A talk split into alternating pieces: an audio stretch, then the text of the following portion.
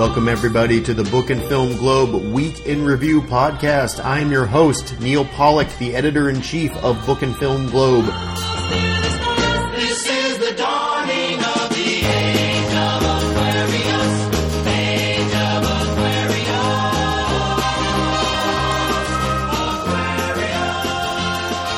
We cover the worlds of books and film and streaming TV. Again this week, no books, just film and streaming TV, but boy, do we have some exciting stuff for you today. We're going to talk about new movies. We're going to talk about a show called Schmigadoon that is burning up Apple TV Plus. We have a little bit of investigative reporting into the Summer of Soul documentary and so much more.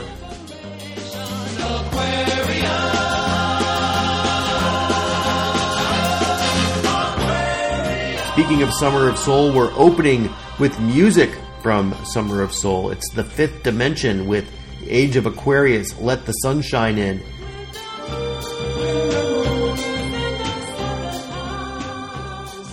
Which was famous for being in the musical Hair, but was actually kind of a quote unquote champagne soul banger back in the day. The fifth dimension, Marilyn McCoo, has been reborn thanks to Summer of Soul.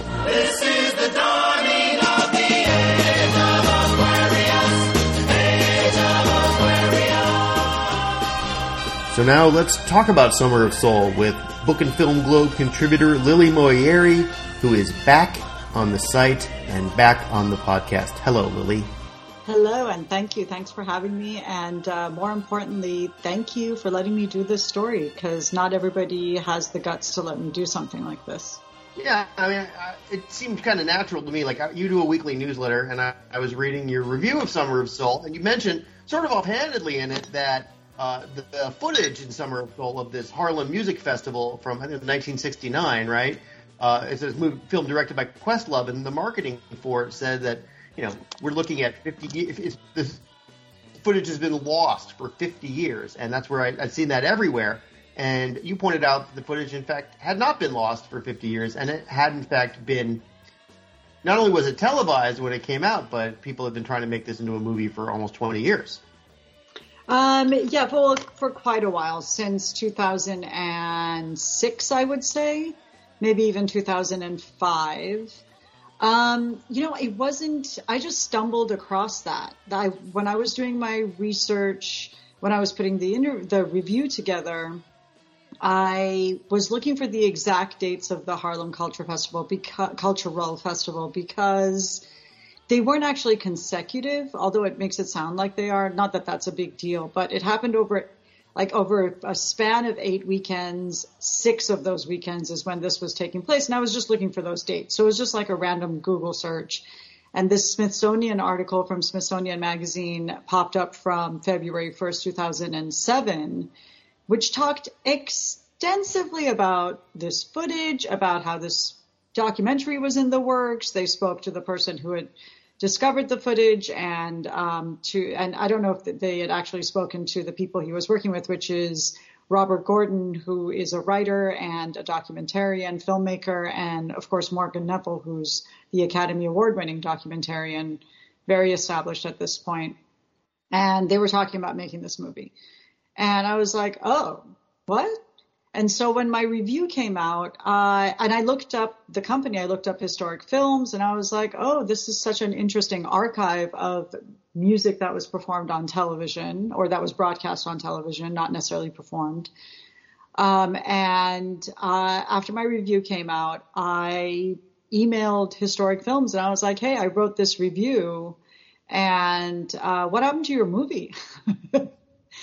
And Joe Lauro, who's the guy at Historic Films, he's the president of the company who I spoke to for the article I did for us, um, got back to me straight away. And he sent me that comment that he said that the New York Times didn't publish, which uh, I read in its entirety. And I was like, oh, whoa, okay, hang on. Because it was a lot of information that I've included in my article for us. And so I said, well, let me, I'm like, I'm going to see if I can get your story out. And I was speaking to one of my publications when you reached out to me, and I was like, well, this is really exciting. Is one of my editors actually sounds like he wants me to pursue this this story, and I'd rather you know speak to or have do it for somebody who's who really wants to get behind it, which is when I started to go into this whole thing with Joe and, and, and I said, okay, you know, will you talk to me? And he said, oh yeah, for sure. And I talked about. And the thing with Joe is he's an archivist. So he has everything on paper.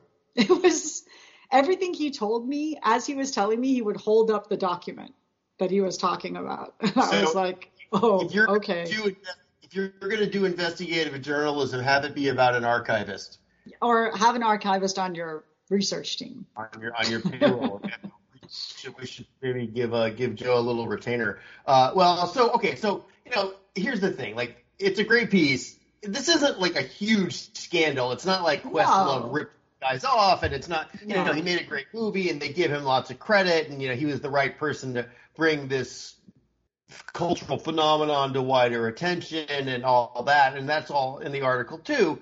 It's just that you know all you're pointing out is that the marketing wasn't even necessary. Like you know, they made it sound like the only reason that this didn't get seen is because because of racism, you know, mm-hmm. and it's like. And I'm like, I just, it just doesn't, I just don't buy into that. I mean, who wouldn't want to see like a Sly and, The Family Stone, or Stevie Wonder performance or whatever? I, I just feel like maybe Hal wasn't the greatest salesperson. Hal is Hal Tulchin is the gentleman who did such amazing filming of the of all six weekends of the Harlem Cultural Festival.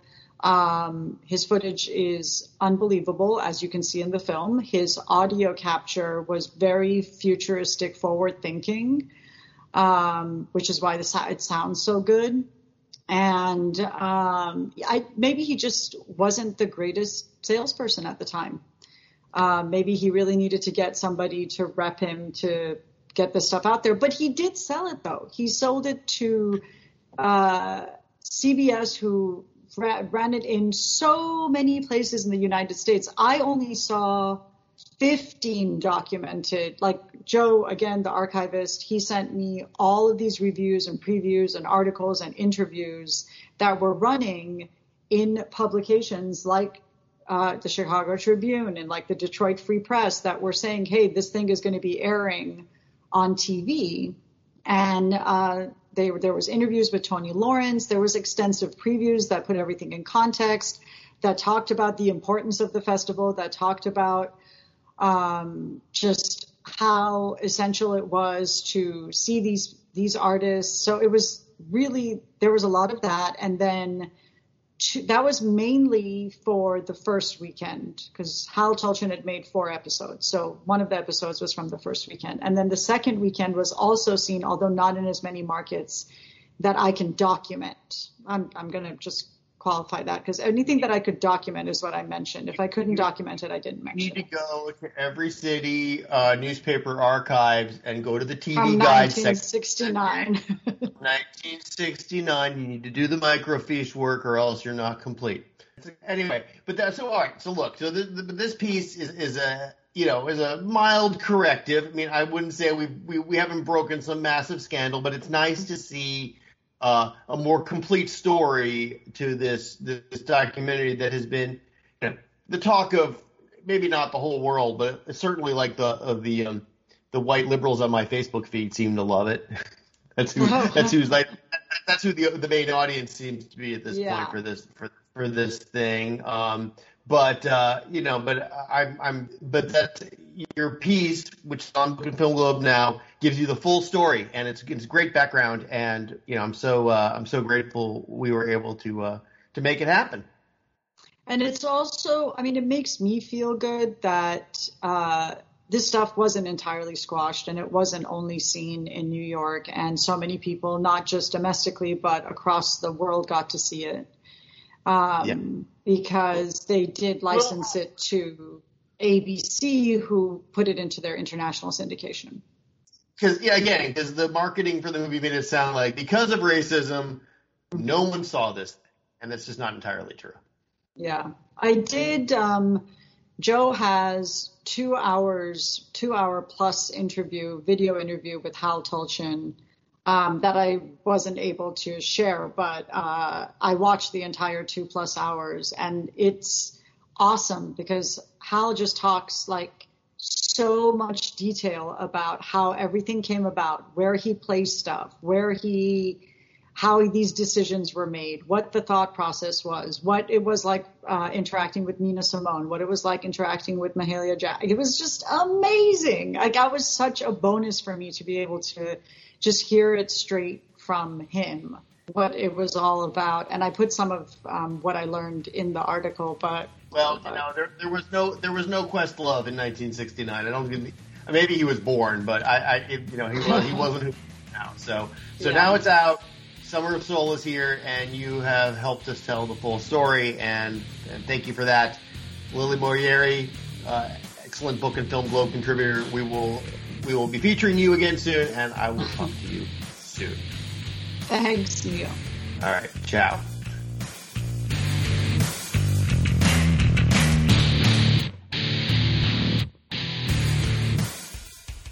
Pablo Gallaga is here to talk about a new movie. That's not really a new movie. This has been lingering for a couple of years. It was on the festival circuit, uh, and then it was supposed to come out last year. And because nothing came out last year, really, unless it starred Russell Crowe, it's been delayed. But we're talking about The Green Knight, and Pablo lay claim to this movie. He's really been looking forward to this one. Yeah, thanks, Neil. I, yeah, I, I've been waiting for it. I've been seeing the trailers for some time, as has been the case for a bunch of films uh, due to the pandemic. But this is one that, you know, if you're a fan of uh, things coming out of A24, uh, you know, this one's not necessarily horror, but that tends to be their wheelhouse. But yeah, if you've seen this trailer, you've been waiting for it and hoping to see it at festivals if possible, and, and now it's out. It's out in theaters. So it's kind of an. Did you see it at a festival, or uh, were you waiting for it to come to the Alamo Drafthouse here in Austin? I didn't get to see it in any festivals. There were always rumors that it might uh, hit some of them that I was interested in, but no, I, I had to wait for it to release to general public. it's kind of an artsy take on the King Arthur and Camelot cinematic universe, right? I mean, the Green Knight is a is a Gawain and the Green Knight is a classic Knights of the Round Table story. Yeah, it's specifically an adaptation of that story with a few additions to it to meet like a two-hour runtime. Uh, if you know you remember the the story, it actually kind of glosses over a lot of the adventure and, and journey that happens. So there's a focus on maybe uh, one or two actual um, you know encounters that Gawain has once he's out uh, after the Green Knight. But they, they've added a few things. There's um, uh, let's see, there's there's an uh, encounter with some thieves and scavengers that's not at all in the original story. Um, yeah, and and also with uh, a companion fox and some giants. Like none of that's in the original story. You said a companion fox. Yeah, he has like a little fox that follows him around and is kind of like his spirit guide and shows him where he probably should go. Okay, uh, so so for people who who love uh, smart animals in movies, there is it like a CGI fox, or did they? It, it's very CGI. they didn't train uh, actual fox. Okay. yeah, it's um, you know, not poorly done, but you can tell it's it's CGI. Right. Okay. Well, and so uh, from your review, I have not seen The Green Knight yet, although I do I do plan to. From your review, it seems like this is a this has got uh, this movie has artistic aspirations. It's not your sort of typical Hollywood genre take on. Uh, it, they're not trying to go for something like Universal's doing with the Universal monsters. They're not trying to do some kind of extended King Arthur take. Right. If you know anything about David Lowery, uh, writer director on this, um, you know he he did a ghost story uh, that's that's very artsy. Uh, he was also the editor on Shane Carruth's Upstream Color, uh, extremely artsy. But yeah, it, it's the production design on this thing is great. Um, you know, Dev Patel gives a great performance. He's you know captivating the whole way through. Uh, it's it's not gonna if you're expecting horror. I, I think the trailer kind of tips that as a possibility. I, I don't. It, it's got some some gruesome parts, but it's not really that. It, it's it's very uh, close to the the source material. Would you consider it uh, an action movie though, or is it more more artsy than that? More artsy, more fantasy. Uh, there's not like big action set pieces or anything like that. Um, you know, it's it's kind of subdued. It's it's a lonely journey. It's a character study, really. All right, a lonely character study. That's not what you really what you think of when you think of uh, the uh, the Arthur mythology, right? You, you think of a lot of swords and sorcery and and and action. Are, are there any movies you can compare this to? Because most King Arthur movies, you know, I mean, I like for instance, I love Excalibur, which which dates me terribly, but most Arthur movies kind of go heavy on the cheese. I've actually never seen Excalibur. I, I that's that was a hard R rating, right? It was a kind of over the top. Yeah, I mean, I didn't see it when it came out, but I, over over the years, I, I, caught it. It was it was kind of a standard on, on cable and you know on video uh, back back in the day. And boy, that I mean, it it dates for sure, Right.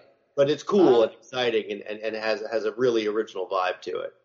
You know, I think this one kind of turns the the chivalric rom uh, romance on its head a bit. You you've got you know this guy who's actually kind of portrayed in a in a cowardly way, um, and I mean that's the original story as well. Is that he want he's out to prove himself, but in this case, I think it's it's more about you know what what happens if you give in to that cowardice. Um, you know what what that could look like, but then you know it's it's about a hero. It's a hero story uh, eventually. At any point, does he fight the knights who say "ni"? no, no Monty Python references, unfortunately. Um, but you know, like, like you said, some um, some of these King Arthur and Camelot stories, like it's all about the camaraderie, and in this case, you, you get a little bit of that at the beginning. Um, but no, this this is more about just this this one man on his on his journey and some some weird things that he encounters along the way. All right. Well, it sounds like a winner to me. I am going to see it. I'm not kidding either. Like if I'm not going to see something, I won't. I won't say I'm going to see it. But uh, you know, I, I in general, no matter where we are in a pandemic, I go to the movies. I'm going to keep going to the movies. They're going to have to drag my disease-ridden body out of a movie theater at the end of the day. Yeah, So- this is one to see in the theater. I think uh, you know it's a two-hour runtime, so you know maybe a bit of pacing issues, a little bit if you're not into that sort of uh, that sort of setting, the medieval times. It, it might you know kind of be a little slow in some parts for you, but aside from that, I think it's it's interesting. It's uh, it looks great, and um, yeah, it's it's the type of movie that we want back in the theaters. All right, The Green Knight out now in theaters. You can read Pablo's review on Book and Film Globe, www.bookandfilmglobe.com. Pablo, we will talk to you soon. Thanks, Neil. All right, thank you.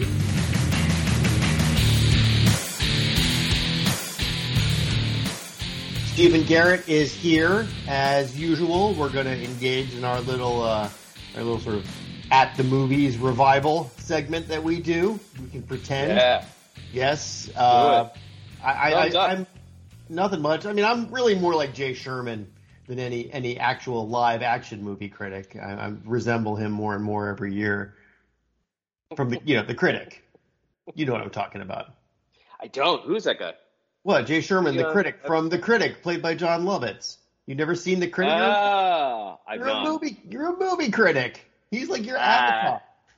Is he You my know. avatar, Jon Lovitz? That's not a No. bad avatar. John. Lovitz did very well for himself, didn't he? After Saturday Night Live.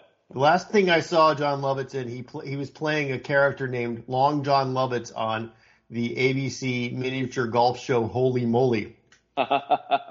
no, actually, I meant maybe his his Hollywood career is whatever it is, but I think he invested his money wisely. He's one of the richer alums of Saturday Night Live Oh, that are I, out there. I, uh, that doesn't surprise me. But yeah, but he also he but he yes. Well, I so I was like that Long John Lovitz thing. Last year they were they were doing that a lot. They were leaning on those '80s Hollywood. They had there was Steve Guttenberg a diving judge. But I don't want. But we're not here to talk about Holey Moley as much as I I could talk about Holey Moley all day. Um, but instead we're going to talk about a lesser cultural product, the movie Jungle Cruise, Yeah. which you submitted, you submitted yourself to this week. I, I, you know, I uh, and I didn't mention this enough in the review, if very much at all. But I, uh, I I've always liked The Rock. He's he's a very amiable presence. He's he, you know he has a good sense of humor about himself, and he's got good uh, on-screen charisma. And uh, Emily Blunt, I feel the same way. You know, and I think the two of them were you know doing the best they could with uh, what they were given, and there's just a slight amount of uh, magnetism between the two of them, uh, enough chemistry to make it feel believable that there might be a bit of a romance, you know, kind of, you know, a, uh, a African queen, Humphrey Bogart, you know, Katharine Hepburn thing, maybe second tier, but still. well, uh, they, they're very charming and they made it palatable. Let me put it that way. for being as hunky as he is, The Rock is curiously asexual. You know. I guess he is. You know, That's fair. That's fair. Uh, but but yeah, so but Jungle Cruise is uh, it's it's a, adaptation. Disney does this periodically of one of its Disneyland rides. Uh, obviously, they were they've been very successful with Pirates of the Caribbean, to say the least, but um, not as successful as say the Haunted Mansion, which I hear they're rebooting. And this is a this is a very big this is a very big budget uh, gambit on their part. Uh, there, it's been advertised very heavily. And in fact, Stephen, I don't know, uh, while I was watching the Olympics or uh, some sporting event, I saw that if you went to Applebee's, you could get a free ticket to see Jungle Cruise. Oh, uh, I think I saw that commercial too. I was a little perplexed because I, I was interested in seeing the commercial, and then suddenly I realized it was for food at Applebee's, and I thought, well, this is a strange combination, but sure, why not?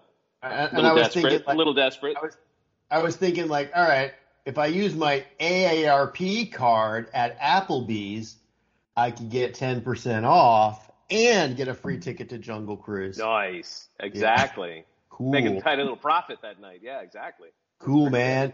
Uh, all right, so but so Jungle Cruise is like this weird pastiche. You know, you pointed this out. There's like all these different elements from way better movies. It, Well, and and maybe not way better because the Mummy. I, I, I resaw the Mummy recently and uh, was uh, was a little more sympathetic to it and, and thought it was actually kind of fun the the reboot of it from '99. But um, uh, yeah, look, I mean, you know, uh, Raiders of the Lost Ark itself is a pastiche, the way the Star Wars is a pastiche, right? So I don't necessarily want to knock pastiches uh, for being pastiches, but uh, this just had no real clever spark to the familiar tropes and uh, situations the way that those movies did. You know, this really did feel slapdashed.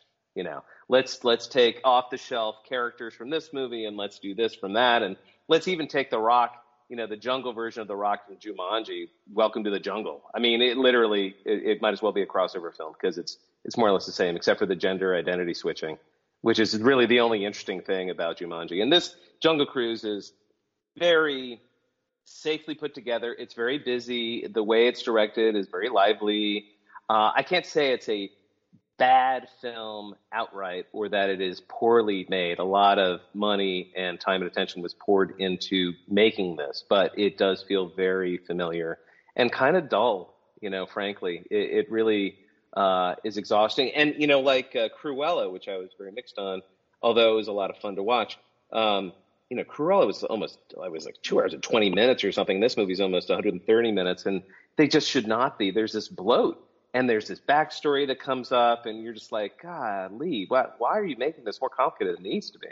This is a, I thought this was a river cruise. right. Jungle Cruise, why, why, why does Jungle Cruise have to be, yeah, you know, an hour and 20, uh, two hours and 20 minutes? You know, imagine like those old, old Disney live action movies, like, I don't know, like the cat who wore tennis shoes or the computer who was a cat. I don't remember the name. You know, those Escape from. Witch Mountain. I'm sure they're all under like a tight hour, 40 minutes. I haven't Right. seen them, but maybe. You know, Right. Yeah, right. Escape from Witch Mountain. The Rock starred in the reboot of that, by the way. Why do I know that? That's right. what is wrong with me? Um, but yeah, it's like, well, what's with these bloated properties? I mean, Jungle Cruise at the end of the day is a children's movie. Children, It, it should be, and they've you know they've really you know uh, uh, ratcheted up the the tension and the and the strange uh, supernatural elements to be you know pretty borderline frightening for a certain age, you know. Um, but also the title, it could not be more innocuous, you know. I mean, even if you were at an amusement park and there was something called Jungle Cruise, you would think, wow, that's a generic name for whatever that is, you know. that was it was always. Um, I did you ever go to Disneyland or Disney World as a kid? I you know I grew up in Arizona, so for me Disneyland was a pretty common occurrence and uh, a pretty a relatively short drive for the West. And you know I I used to love going on the Jungle Cruise ride. Well, I, and I uh, I never went to the California. I never went to Disneyland. I, I did go to Disney World kind of when I was in college, so it was already kind of too late for me to really enjoy it without any un- sense of unless irony. you're on drugs. Unless we're on drugs, exactly. But um, incidentally, I had a friend who we nicknamed Dopey, and we all got ears, those little, you know, hat ears, and we could put our nicknames, you know, our names sewn in the back, and they refused to put Dopey on his because it was, you know, it was a proprietary name for one of their characters at Disneyland. So they would not actually put that on the on the hat. Are we gonna Um, so get, it's a different are we- experience. Are we gonna get like a two hour, two and a half hour dopey origin story? Yeah, exactly. I hope so. Wouldn't that be great? One for each of the seven dwarves, and then we'd have like seven prequels leading up to Snow White. That would be pretty impressive. Um, the, the Snow White. It's exhausting thinking about the extended universe. Yeah, it, it could happen though. I, I, I, Sneezy the movie. All right. Um, I, we're, but we, yeah, no, I mean Jungle Cruise, and I'm sorry to interrupt, but uh, you, you mentioned the, the the tour, and I read a bit, or not the tour, but the ride. I, I, I read a little bit online about the ride, and and clearly, if you're familiar with the ride and some of the characters that are mentioned on the ride, or some of the things they do, I think it's like the back the backside of water or something is the eighth wonder of the world, and they make reference to some of these things. And I guess the tour guide on the Jungle Cruise always tells bad dad jokes and puns, and that's what uh, The Rock does in this as well. So I think if you're familiar with the ride, you love the ride, the movie will respectfully kind of pay homage and have bunches of uh, little Easter eggs for you to enjoy. But um, I have to say, as an outsider looking in, you know, uh, dialing, firing up this movie and watching it, there are some nice references to what was happening in 1916 England and the war and Kaiser Wilhelm and you know, it, it reminded me of almost like this Rudyard Kipling-esque sense of, you know, colonial exoticism, um, which uh, back in the day was enough to spark your imagination. You didn't need uh, superheroes and, you know, crazy gadgets and, you know, something happening in space. Uh, you know, the world, this point. world was enough of an adventure, and it kind of was nice and a fond memory to see a movie that thought, you know what, the the Amazon is exotic, and we should be happy with that, which we should be, and we are for the most part, except yeah, for this movie. your average kid going to see Jungle Cruise at uh, uh, some mall in North Carolina is definitely looking for a nice Kaiser Wilhelm reference. well, maybe they are, and they just don't know it. And you know, if this movie opens that door to them, then you know, God bless Jungle Cruise for All right. doing something at least a little more. You know, everything old is new again, and this old exoticism is at least they're trying to make feel new. So All right, it the, doesn't ma- quite work. the magical world of Jungle Cruise, not so magical. Stephen Garrett, always a pleasure to talk to you. We'll we'll we'll, we'll catch you soon. Absolutely, my pleasure. All right, cheers. You're listening to the Book and Film Globe Week in Review podcast. I am Neil Pollack, your host, the editor in chief of Book and Film Globe. We cover the worlds of books and film and streaming TV. And streaming TV includes shows, uh, revivals of shows that you didn't think ever would need a revival, or at least another revival. But there's been a revival of He-Man. It is back on Netflix. Uh, Kevin Smith, the creator of Clerks and other juvenile uh, indie comedies, uh, is the showrunner, the Dork Supreme. Uh, uh, GL Ford, uh, known to me as Greg Ford, put himself through the He-Man ringer and watched all the episodes and wrote a piece for us. Hello, how are you? Hi Neil, how's it going? Uh, I'm fine. Uh, I'm happy. I, I've had a great week because I didn't have to watch He-Man, but Well, you did. It was you did. it was only five episodes, about half an hour long, so it could have been worse. There are five more to come, and if you want, I can watch those too. But we'll see how things go. I don't know if we're going to need another He-Man piece. We'll we'll see. Uh, it has, you know, the show has been, you know, I got a lot of comments when the article came out saying, "Why are you writing about He-Man?" You know, there's so many more important things in the world. And well, that is absolutely true. There are more important things in the world. You know, this has been a very popular and controversial reboot. And maybe you can tell us why. Well, it's been popular because I think it tickles people's nostalgia bone. It's a bunch of Generation Xers who think that it's done a great job of getting the choppy animation right and stilted dialogue, and it's kind of fun to watch. I mean, I was a little old for He-Man back in the day, but uh, I remember it pretty well, and the uh, I don't know. I, I know some guys uh, from back then who are all over it. They love it, um, but I think the controversy may come from it's really not He-Man's story. It ends up being the story of uh, his uh, friend Teela, who happens to be a woman, and her quest to restore magic to the world of Eternia because without it, well, the whole universe will end. And it's maybe the revisionism here is a little subtle for these guys who think it's just oh great it's He-Man, or maybe maybe they're just going along with the politics of it, the implicit politics. They're not so overt. Well, so here's the thing, right? There was a reboot in recent years, a five season reboot of She-Ra, Yes. Princess of Power, that essentially remade it into a young adult uh, series about gender fluidity. I don't think I'm exaggerating when I say that. I mean, I watched a few episodes and I was I was like, this is not the the corn the corn pone She-Ra Princess of Power that that I remember. And you know, I, I would say that the um, the new series was an improvement in terms of writing and pacing, and the that old She-Ra series was super corny and horrible. But you know, it was it really did it really just completely reinvented it. And it sounds like uh, Kevin Smith took a sort of a more old school approach. He did on the whole. I mean, he's, you know, he certainly has an affection for the old show, and he's, you know, trying to do by his lights the best he can to do it proper. And, you know, um, I just, for my part, don't really think much of Kevin Smith's lights. Um, Well, that's the thing, right? I mean, when I saw it was Kevin Smith, I'm like, oh, I mean, come on. You know, he's he is he hasn't made. I don't. I mean, some people like Clerks. I can I can I can. I'm sure you can make an argument for Clerks, but I got I got dragged to see Chasing Amy in the theaters when it came out, and it, I honestly it was the worst movie I've ever seen in the theaters, and I yeah, Kevin Smith is anathema to me since then.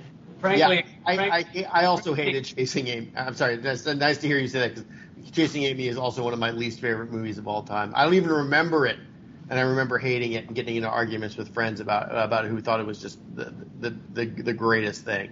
well, well, He-Man, I have to say, is a big improvement over that. But I guess that may have something to do with it's not being uh, straight out of Kevin Smith's own brain.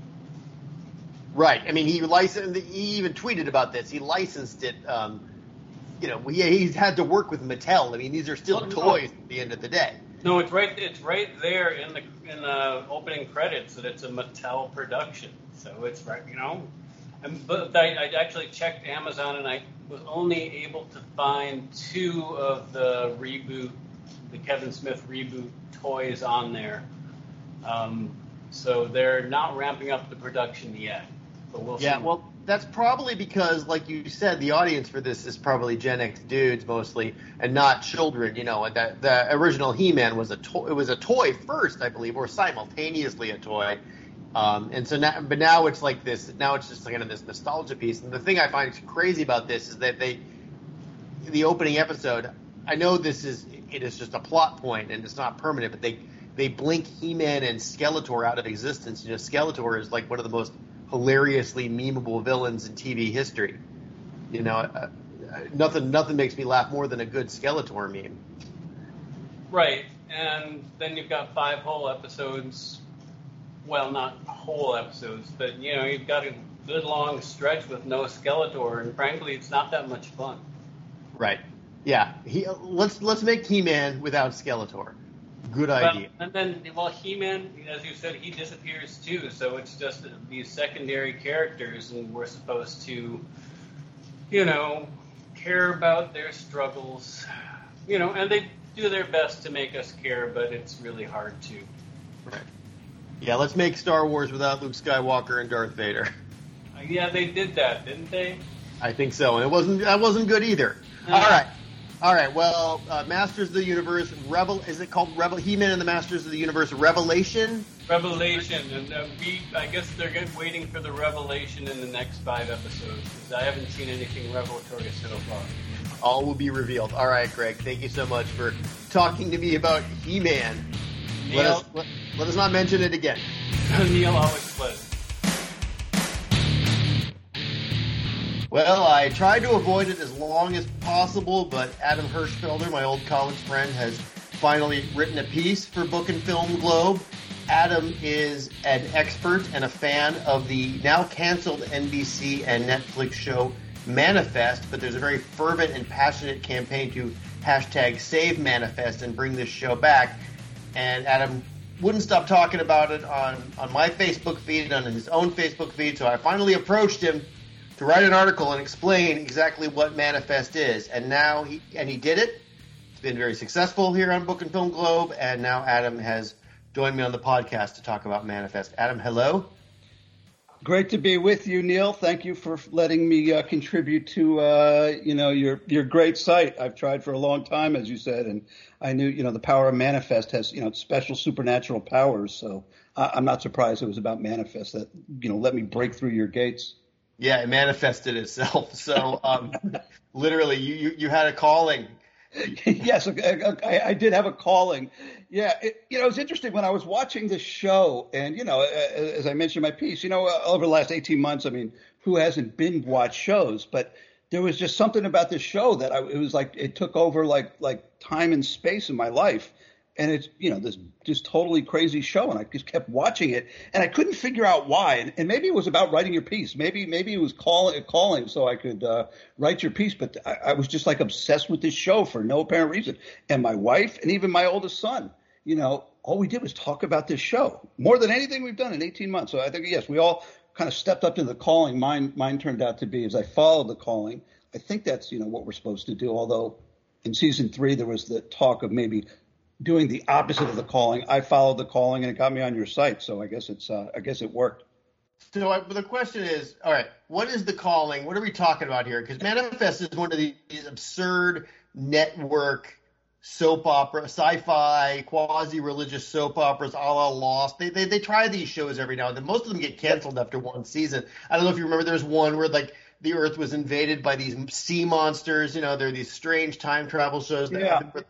It's obvious that the showrunner has no idea what they're doing. But Manifest made it to three seasons. Yeah, uh, although of course it was supposed to be six seasons. Uh, the producer Jeff Rake wanted uh, six seasons out of this. Um, you know, they came out of the box pretty good on the first season, and then you see just declining ratings during its second and third season when it was just a normal show. You had to wait a week, and just like really bizarrely, uh, you know, it you know goes on Netflix, and right, you know, the, the, then it gets canceled.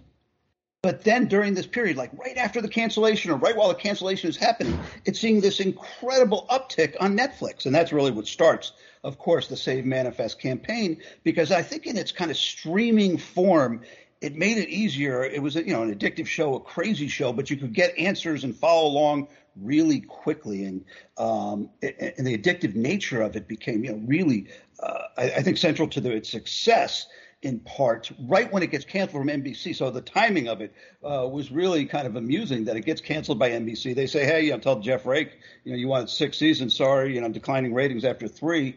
You know, it goes on Netflix and it becomes, I think, you know, it's in the top two or three of most streamed Netflix shows, and probably once the summer is done, uh, one of the probably the most streamed show on Netflix, which is just. But, totally so what is bananas. it? What is it? What is it about? Like, there's a plane crash. Yeah, and there's so- survivors?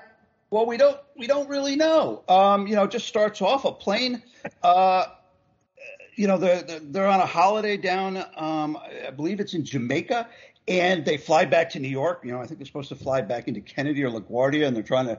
You know, there's a big electrical storm uh, during the flight, and then they're supposed to fly back into the New York area. They all live in Queens, uh, and they get rerouted uh, to I think it was Newburgh. I mean, I guess I don't know if you know Newburgh. I think is in the is in the lower Hudson, but it's supposed to be you know kind of a you know B level.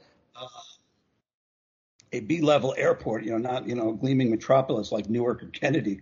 Uh, I say that out of you know true love for those airports. And, but uh, so they show up, and then the um, uh, NSA, I believe it is, tells them, you know, first the pilots had trouble landing at this airport, and then they steer them to this other airport, and then they're told, you know, you're not supposed to be here. You're gone for, you know, you were gone for five and a half years.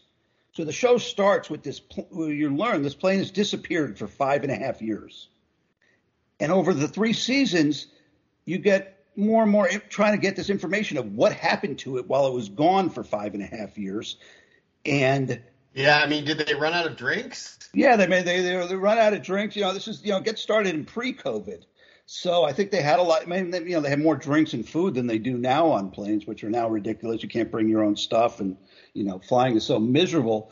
Uh, although the Montego Airlines, which is the plane uh, airlines that they are on kind of seems, as I had mentioned, like Spirit Air. It doesn't seem like you know some classy place like United or American. I mean, it just seems like you know kind of like a budget airline, Southwest down to the uh, uh, you know down to Jamaica that people out of uh, you know Long Island and Queens take down for you know quick weekends away. Seemed like a cheapo airline, but so it's gone for five and a half years, and you don't know why, and you still don't. I mean, after three seasons, we still don't know why. And the question is, what happened during this electrical storm? They disappeared. And it's all built around that. And you had asked earlier about the callings. Everybody who's on the airplane has a shared cognitive path. They all, after being missing for five and a half years, share cognitive visions. And different characters on the show deal with those cognitive visions differently. There are these metaphysical cognitive visions that, you know, you know, and they're crazy. They're ridiculous. Kids are kids are dying. They themselves are dying. Blood out of the eyes. Like there's this horror element to the, you know, you know, kind of a silly horror element to the show um, about these callings. And I think, as I had mentioned, you're supposed to follow the callings and solve some type of problem, save some type of life, and that in doing so, you have followed the callings, you know, in that, you know, great, you know, religious narrative of, you know, serving a greater being to serve yourself. Although it gets a little complicated in season three when, you know, there, you know, maybe they people should be avoiding the callings and doing the opposite. So that's kind of what the, these callings are, these strange metaphysical things that everybody on the plane has and can see more or less at the same time. But then the weird part of the show is then there's some other people. Wait, oh wait, what's the weird part of the show? right, the, uh, the, the the part of the show that doesn't make sense um, is that you know there were people who were not on the plane who also have these cognitive visions and callings. Although what they do with them is you know slightly different. But so why do these other people have cognitive callings? We don't know.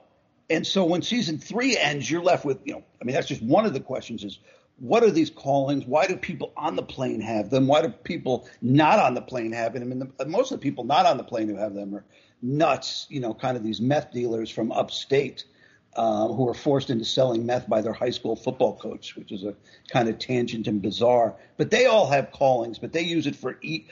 The three of the guys are in this kind of like gang of robbers. Uh, two of the three well, originally the three kind of use it for evil, but then one of the guys kind of realizes that you know maybe he should do it for good, but his soul ultimately isn't saved, and all three of these guys who have these cognitive visions were forced into meth dealing by their high school coach, end up right. dying uh, all up, at once. All right, hold up. So, so all right, we get the idea. Yep. You know, here's the thing. This is the kind of show. I, I know that the creator Jeff Rake is on Twitter, and I, he seems to have a plan. But this Yes. is the kind of show like Lost or Heroes or Yep. Timeless or one of these other like super high concept network shows that have a strong comic book presence, but by the virtue of the fact that you have 22 hours to fill, just go completely off the rails. Like, you know, this is the kind of thing that maybe would be handled better at a tight six hours maximum. Yeah, I mean, yeah, and if you, you know, it's interesting. I've been watching all the comments that you know that my piece is getting, and on different pages and so forth. And there's people who all watch it. You know, it's a new show. It got some attention during season one. You know, had some religious aspects, and then it starts dying in season two and season three. And people are like, it really goes off the rails, jumps the shark. You know, as they say in season two and everything, it goes just totally, you know, gets like crazy and bananas. But yeah, it, it could be better handled in a short amount of time. But there was something different here. I mean, yeah, I mean, there's the loss, which did well. There's still this weird metaphysical nature about the popularity of this program concentrated over the past three or four weeks that, you know, what's going to happen back in the real world? I hate to use those, that term, but like if the show comes back on, like, will it be in a streaming form if it comes back?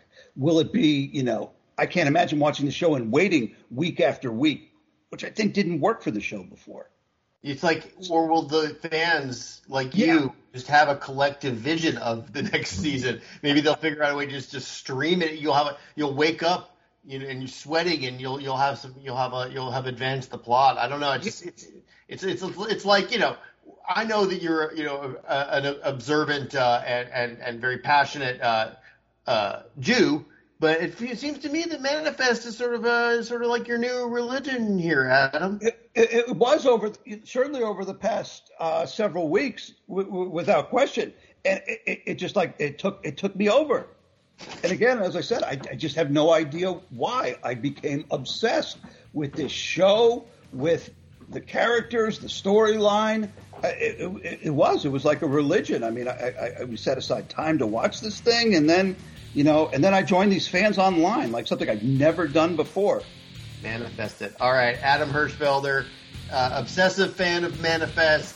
Hashtag save Manifest. Save Manifest. Let's have you back sometime soon. Not too soon, but, but soon, soon, soonish, soonish. Soonish, Neil. All right, take it easy. Okay, good to talk to you. Ciao. So I have been watching a show on Apple Plus TV, which I got uh, for free with my new iPhone. I'm very grateful for that, for a few reasons, but mostly because I get to watch Schmigadoon, a crazy musical comedy parody created by Cinco Paul, who is the guy who wrote the Despicable Me movies and the Horton Hears a Who adaptation and the Lorax. He's a Mormon and he's very wholesome. His material is very wholesome and Schmigadoon is his masterwork. And here to talk to me about Schmigadoon is Book and Film Globe film critic, Rotten Tomatoes approved film critic, and fellow Schmigadoon and I, I am guessing musical theater lover Sarah Stewart. Sarah, hello Hello. when I was in junior high and middle school, I used to tour around the country in the summers with this theater troupe sponsored by our local Jewish community center in Phoenix, and we would travel around the country performing uh, homemade musicals in gyms. That is how I. That's how that was like my summer camp, basically. That's how I spent my summer, my youthful summers. And you know, my parents had all the Broadway cast recordings of the corny classic age of, of musicals, um, like um, you know, the, the era of Oklahoma and South Pacific, and you know, everything seemed to have Carol Burnett in it. She was in the original Once Upon a Time a Mat, uh, Once Upon a Mattress, you know, that that sort of thing. So Schmigadoon is right up my alley. Maybe you have I- a, a similar background. Oh, background. likewise, likewise. I also grew up with uh, parents had the whole collection of all the classic musicals, and uh, I was also a theater kid. I was in. Uh, I grew up in uh, Concord, Massachusetts, and I, I was in a kids theater group for years and years. It was actually actually the same theater group that spawned uh, Chris Evans, aka uh, Captain America. Is our, our most famous export.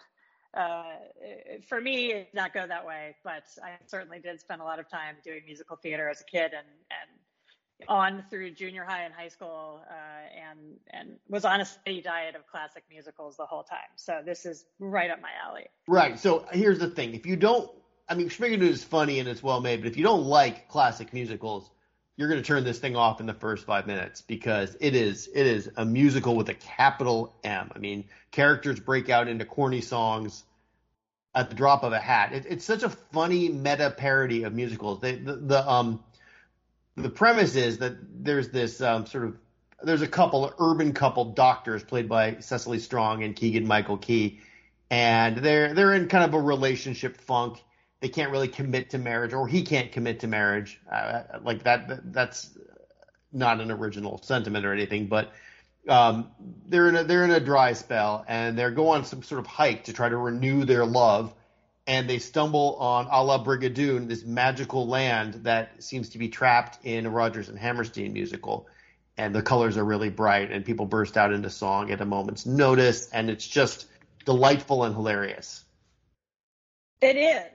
It is in in in that way that that we love from the old musicals, but also I thought what was really interesting, and Keegan Michael Key kind of brought this up for me. Um, I don't know if you remember the sketch, the Key and sketch Negro Town, um, but it it has a similar palette uh, and sound to that too. Uh, so it's sort of modernized, a modernized schmaltzy classic look.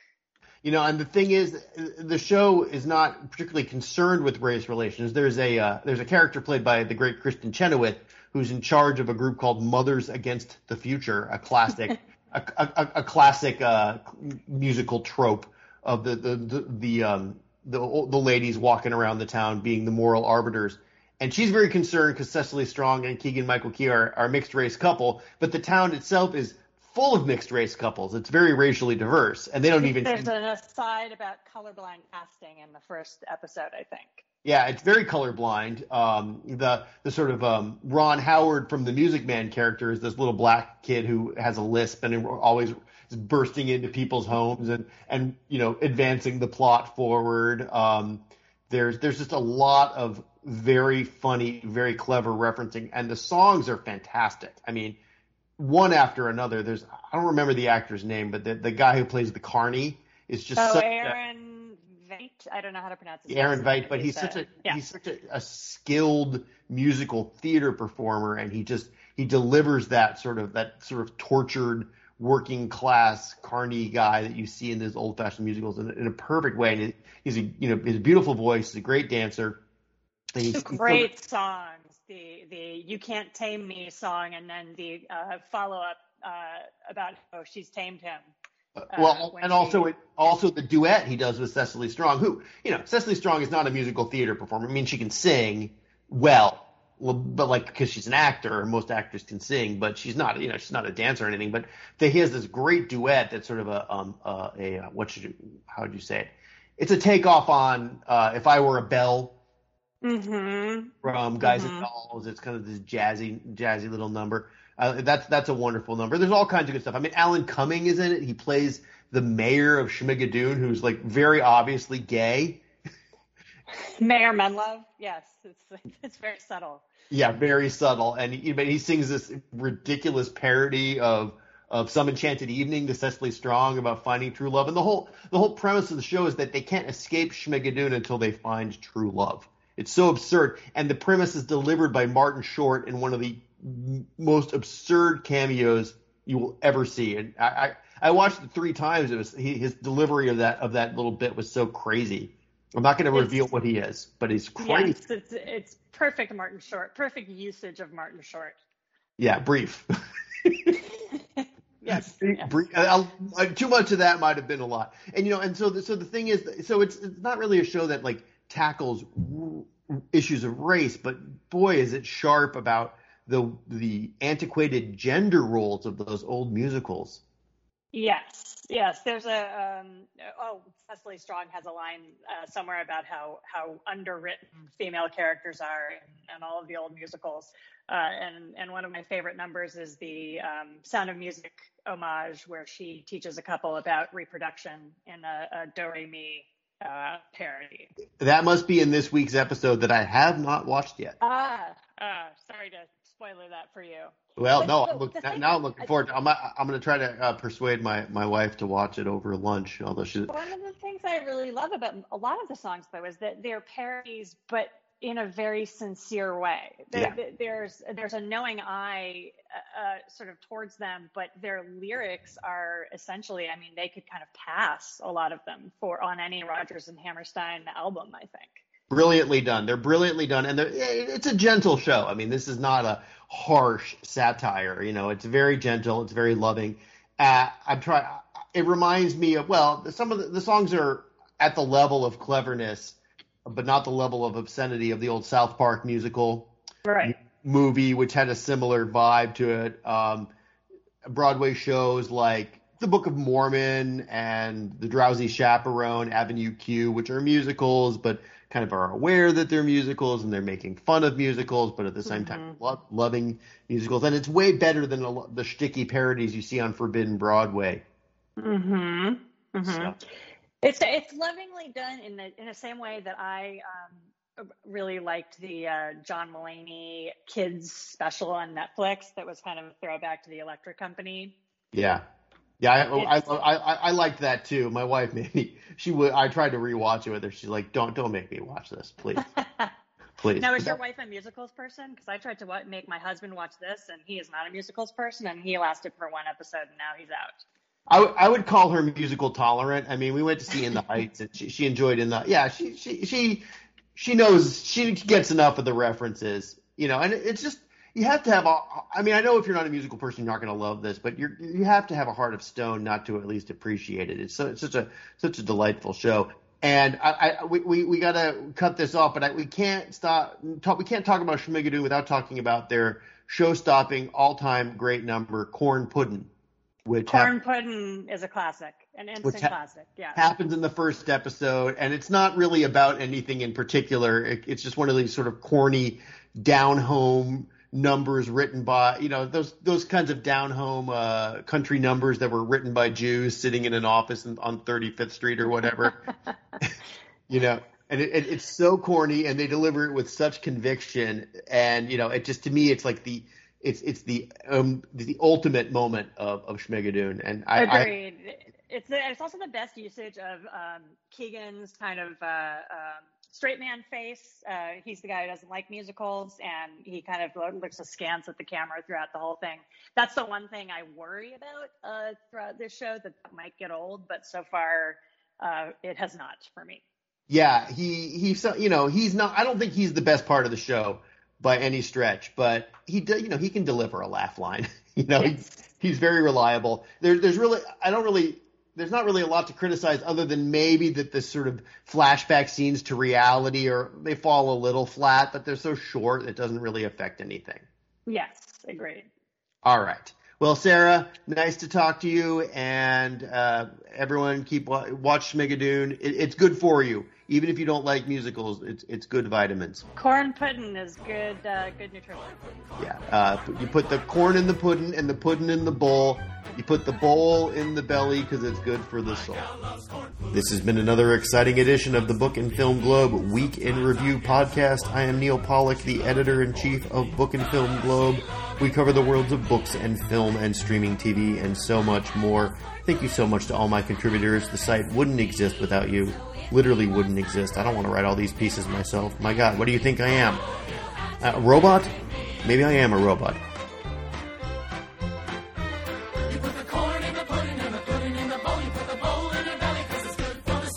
Anyway, we're closing out this week with Corn Puddin' from Schmigadoon, which we just talked about. This song is an earworm that will never leave your ear. It will you will go to the grave singing Corn Puddin'. Really there there are worse fates. So thanks a lot. We'll talk to you soon. Tune in next week. Bye bye. Come on, could be fun. No. Do not. Never had corn pudding, Why? and it may be a waste.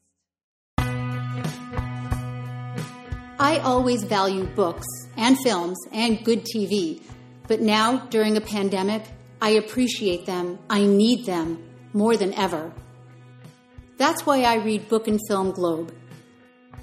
Bookandfilmglobe.com is the smartest, sharpest commentary about what's good and what's um not good in the worlds of books, movies, and quality TV. This isn't celebrity gossip, and it's not for woke 22 year olds. It's just smart, clear writing about the best new things to watch and read. Interviews with directors, concise reviews of hot new books, actors describing classic scenes. It's all on bookandfilmglobe.com.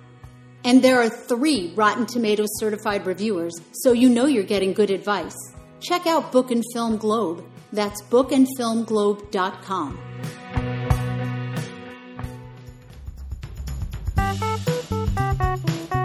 Audio Hopper.